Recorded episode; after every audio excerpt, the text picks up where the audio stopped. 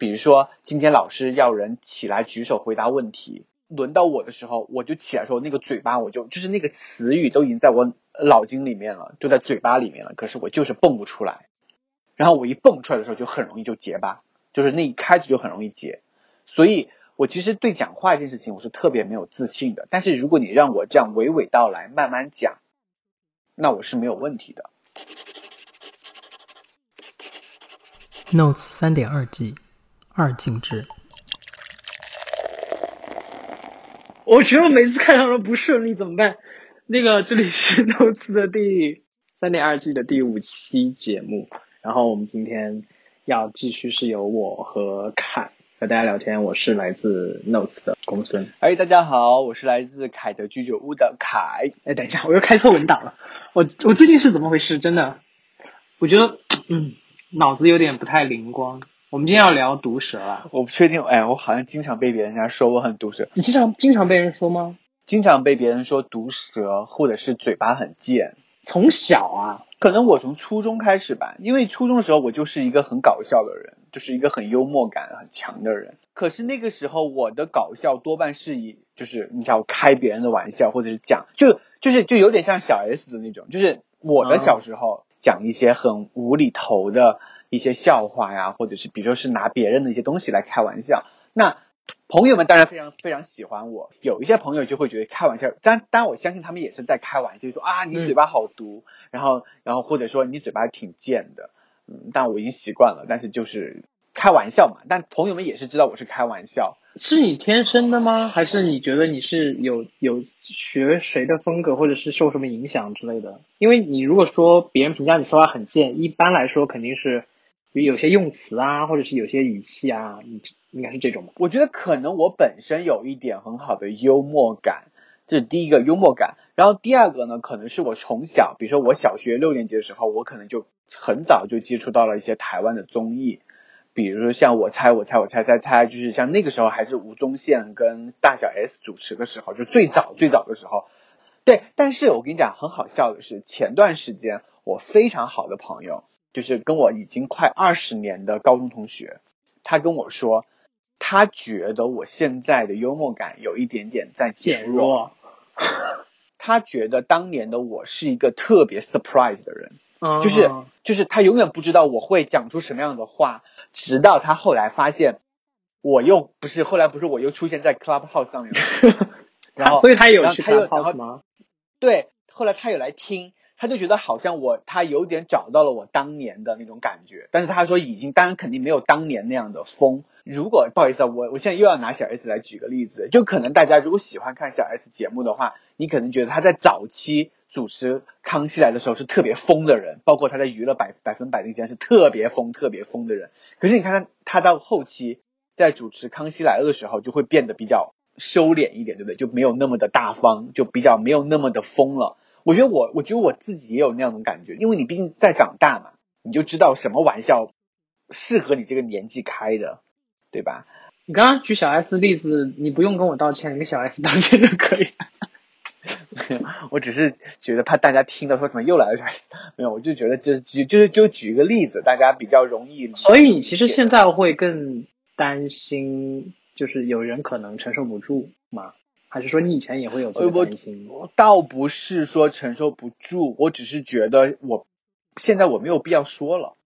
比如说我年轻一点的时候，很有可能我有一定的成分是想成为大家的朋友，就是我希望我变得幽默，所以我喜欢变成大家啊，大家一提到凯就觉得哇，凯好阳光啊，凯好幽默呀，可能我会故意的去做那样的事情。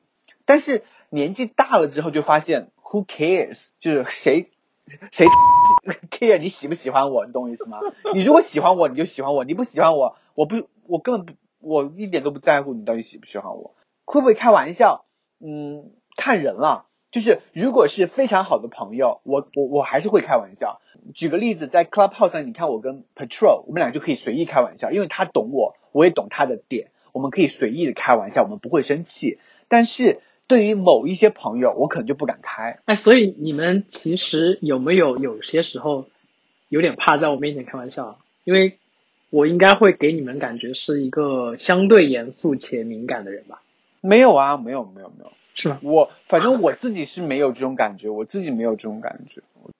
但是我有一个问题啊，你就你对毒舌的理解是什么？什么叫毒舌？第一个是他讲这个人，他就是他对某个人做出了评价，或者他讲了某个人的玩笑，这个东西是无中生有，你觉得他他叫毒舌，还是说他讲的话是实话，只是说他讲出了别人不敢说的话？我觉得毒舌本身的定义啊，本身的定义应该就是属于第二种，因为我觉得第一种不太好叫毒舌耶，因为第一种就叫诋毁吧。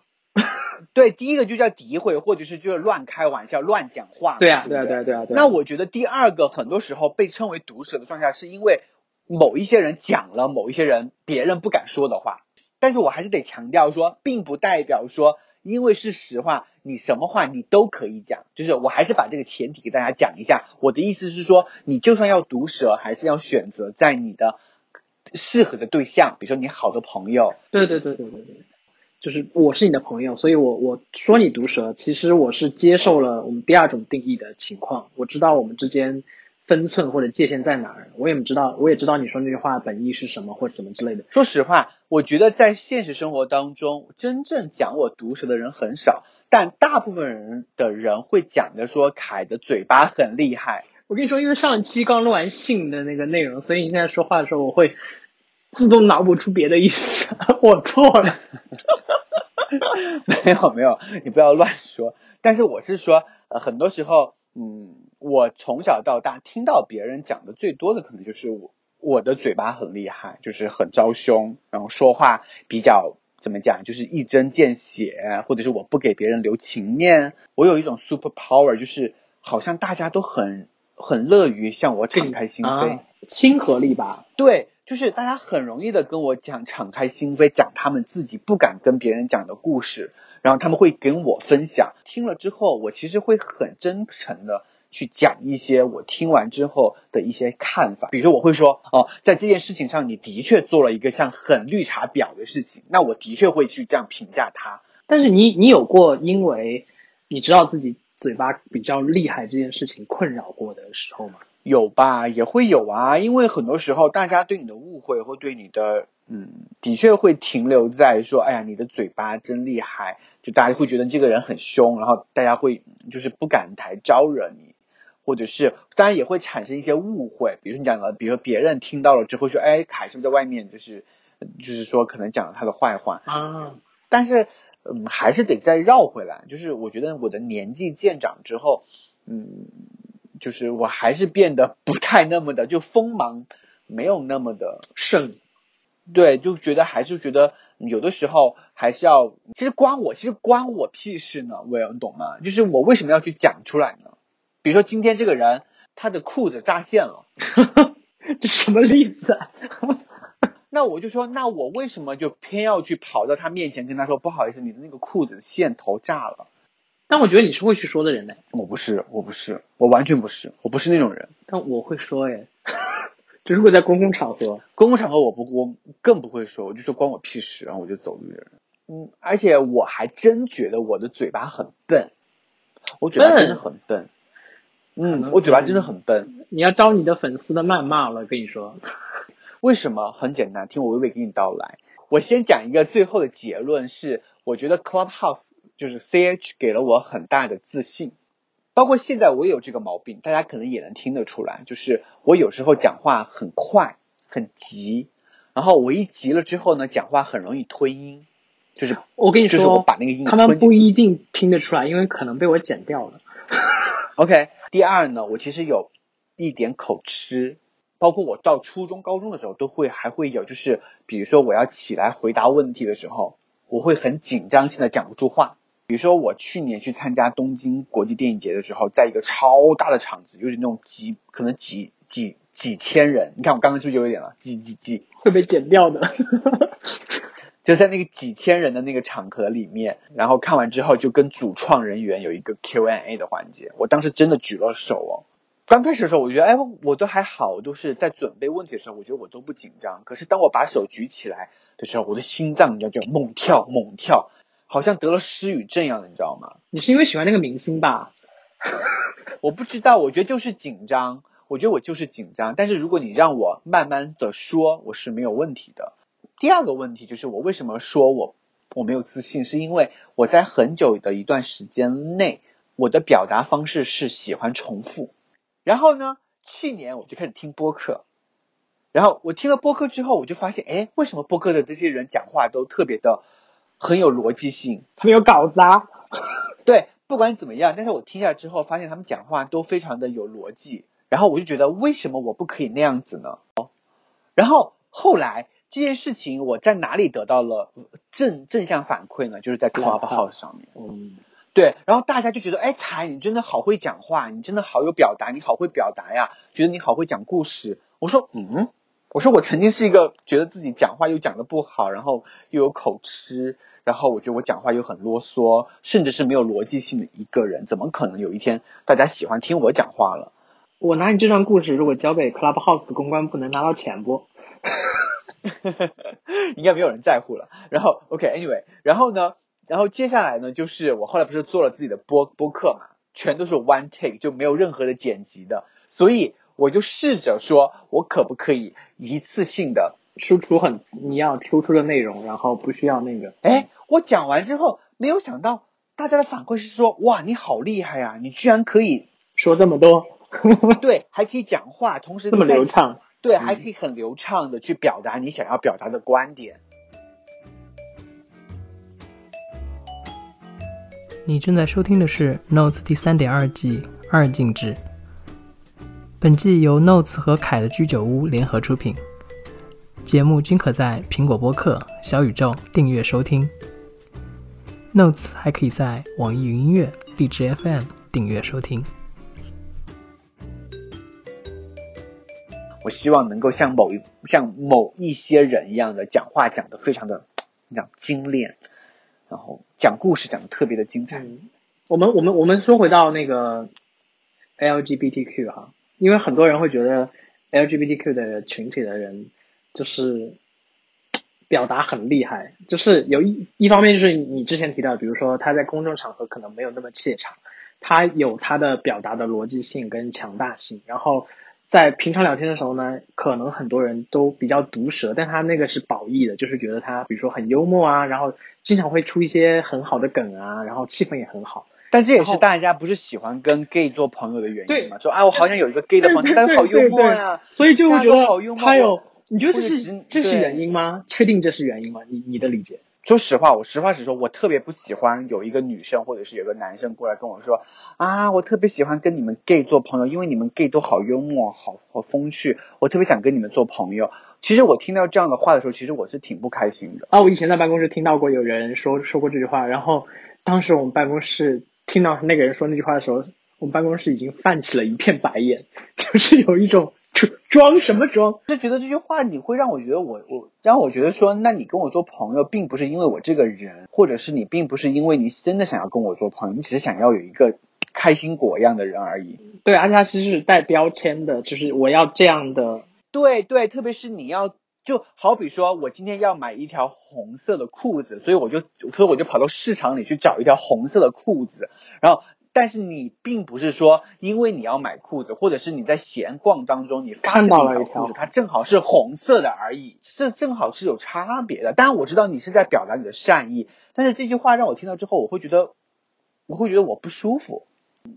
那我觉得我的幽默感跟你有毛关系啊？因为我有幽默感，所以我就要成为你的朋友吗？我更乐于听到的是对方说：“哎，凯，我觉得你好幽默呀，我特别喜欢你的个性，我想跟你做朋友。”我们再返回来说，那在这个群体当中，并不是所有的人都是幽默感的呀，对吧？有很多 gay 也是比较成熟的，或者是比较比较严肃一点的也有啊，对吧？你真的很注意用词的准确性，你到底是怕得罪谁？那那哎，这就是。你讲没办法，就是那那对于某些直男直女的听众中，那也有幽默的直男啊，那不是也有有些搞搞笑的主主持人嘛，对不对？那有一些疯的女的主持人，那不她也不是她她也是幽默主持人吗？只是说可能我们这个群体可能可能给大家营造出来的形象，就是我们是一个善于 show ourselves。嗯，善于展示我们自己的群体的一个群体而已，正好被大家发现了而已。但是并不代表你看到的那个站出来的那个就是所有这个群体的人。你会觉得语言是一种武装吗？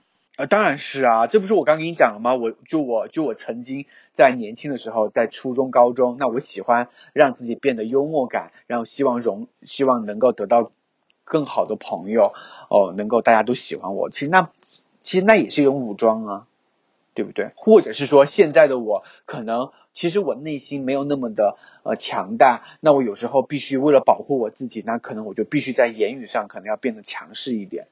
啊，或者是当大家提到你比较凶一点，我觉得语言这就是语言的魅魅力，比较凶一点。你是要吓退谁？不是，我觉得语言它既可以让人家去了解你，能够去呃走进你的内心，但同时它也可以成为一种武器去保护你。就是我虽然我打不过你。虽然我的力气没有你的大，但是我可以用言，我和嘴巴就可以说死你，嘴巴就可以说服你，我嘴巴就可以。哎，那你那你会担心，因为我希望我呃可能更更强大，或者是更好，然后你去武装你的，或者说去提高你的一些语言的方式的方法之后，你会担心就是你这样说话的方式不是那么自然吗。这个我没有多大的感受，是因为我觉得我从小到现在，我其实表达的思维，就是我想讲的东西，基本上没有什么改变。就是我是怎么想的，就我的思维方式是从小到大到现在就是这个样子，只是说我变成了有技巧的，对我可能就不不说了而已。或者是说，我就选择以一种更加委婉的方式来表达出来，但是我的脑筋里面想的东西跟我十几年前或者是几年前的东西还是没有变化的，嗯，就还其实还还是一样的，就你可以就你可以认为我的我我我我的内心是没有多大变化的，啊，只是说可能我的表达方式发生了变化，就不会担心说因为一些规则的，就是随年龄增长对一些规则的遵守或者是改变。可能会改变你内心的自然的状态，这个不会，对吧？嗯，哎，我说到这个哦，我觉得我自己还是有经历过一个阶段的哦，嗯，大家可能，OK，我曾经在，嗯，就是我在国内，就是我研究生毕业之后，在我二十六岁的时候，我就参加了工作，我就进了嗯某高校当老师，然后我又在医院里上班。那我曾经在那样的体制的单位里面是上过班的。那么我在那个体制内上班的时候，其实我是变得非常俗辣的，就是很怂。那很多时候我就选择我不说话，或者是我就默默无闻的最好。我也不喜欢去当出头的人，那我多半都是比较比较什么都不说。我后来出国来留学了之后，嗯，虽然我到了日本。其实没有多大变化，日本社会跟跟国内也是一样的，就是它的这个这个就这个阶级或者是这个上下级的关系还是比甚至比国内更加严重。但是我觉得我作为一个留学生在这里的话，我觉得我多半还是可以自由的去表达我的一些想法，因为他们始终觉得你是外国人嘛，对吧？我觉得我变得要更加自由一点，嗯，可以表达我想表达的东西。那第二个呢，就是，嗯。他让我不再惧怕一些东西，所以你看我发的内容，我其实一点都不 care 别人的想法，包括哪怕我发我身体的照片，或者是转转发一些 LGBT，可以去看哦，也没有裸照，就是一些自拍嘛，就他会觉得是很，就会觉得说是一个比较自恋的人。然后还有就是一些呃感伤的话、感性的话，我也会发，然后跟彩虹群体 LGBTQIA 相关的东西，我都会发。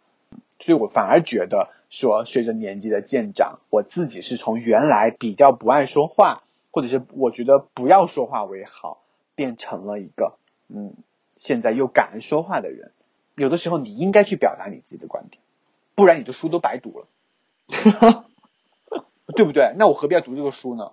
那你那你读这个书的目的不就是想要让自己的思想、让自己的见识变得更加？但是。但是你可以换种方式来表达嘛？你不一定还是像原来这样子很很生硬的来表达。那你可以换种方式来表达。那我觉得这也是一种成长，这也是你在求学当中你应该学到的东西。嗯，然后最后我们来聊一个事情，叫梗，就是可能是我个人比较疑惑的点。因为我有时候会很担心，就是在大家聊天的时候，就是大家会说哇，你这样不是你这样不会接梗，你觉得梗是一个圈层游戏规则吗？哪有这么这么这么这么上的这么高的那个？我觉得就是一个幽默，就是一个幽默感嘛，就是就是，其实简而言之就是说你这个人有没有幽默感。但是有时候真的 get 不到啊。那你 get 不到，就说明你的幽默感还没有达到那个境界啊，或者是你不懂这个幽默感的他要表达的东西啊。然后我就会觉得尴尬，然后我就觉得很尴尬啊。因为我觉得幽默感，其我我觉得大家讲的梗，我就我简单的说，它其实就是一种幽默感，只是说这种幽默感它可能比较狭隘一点。比如说，比如说今天某个人开了一个《甄嬛传》的一个梗，那如果我没有看过《甄嬛传》，那可能我就不懂这个梗。但是它说明我，它就说明我没有幽默感吗？呃不一定。我觉得梗的话，应该是幽默感加你知不知道这件事情的缘由，就是梗的缘由。嗯嗯嗯是两个共同作用的，对，来由，所以大家很喜欢开什么《甄嬛传》郭老师，对不对？郭老师的梗啊，什么还有小 S 啊、康熙来的梗，那都是梗嘛，还有 Melody 的梗，大家都很爱开嘛，对不对？所以就是因为你要懂它，但是因为你自己不喜欢看这些东西嘛，所以你不懂很正常啊。因为我觉得你看的都是一些比较艺术类的、高雅的，也没有啦，我还是要看，就是我还是要吃饭的时候，还是要看一些轻松的呀。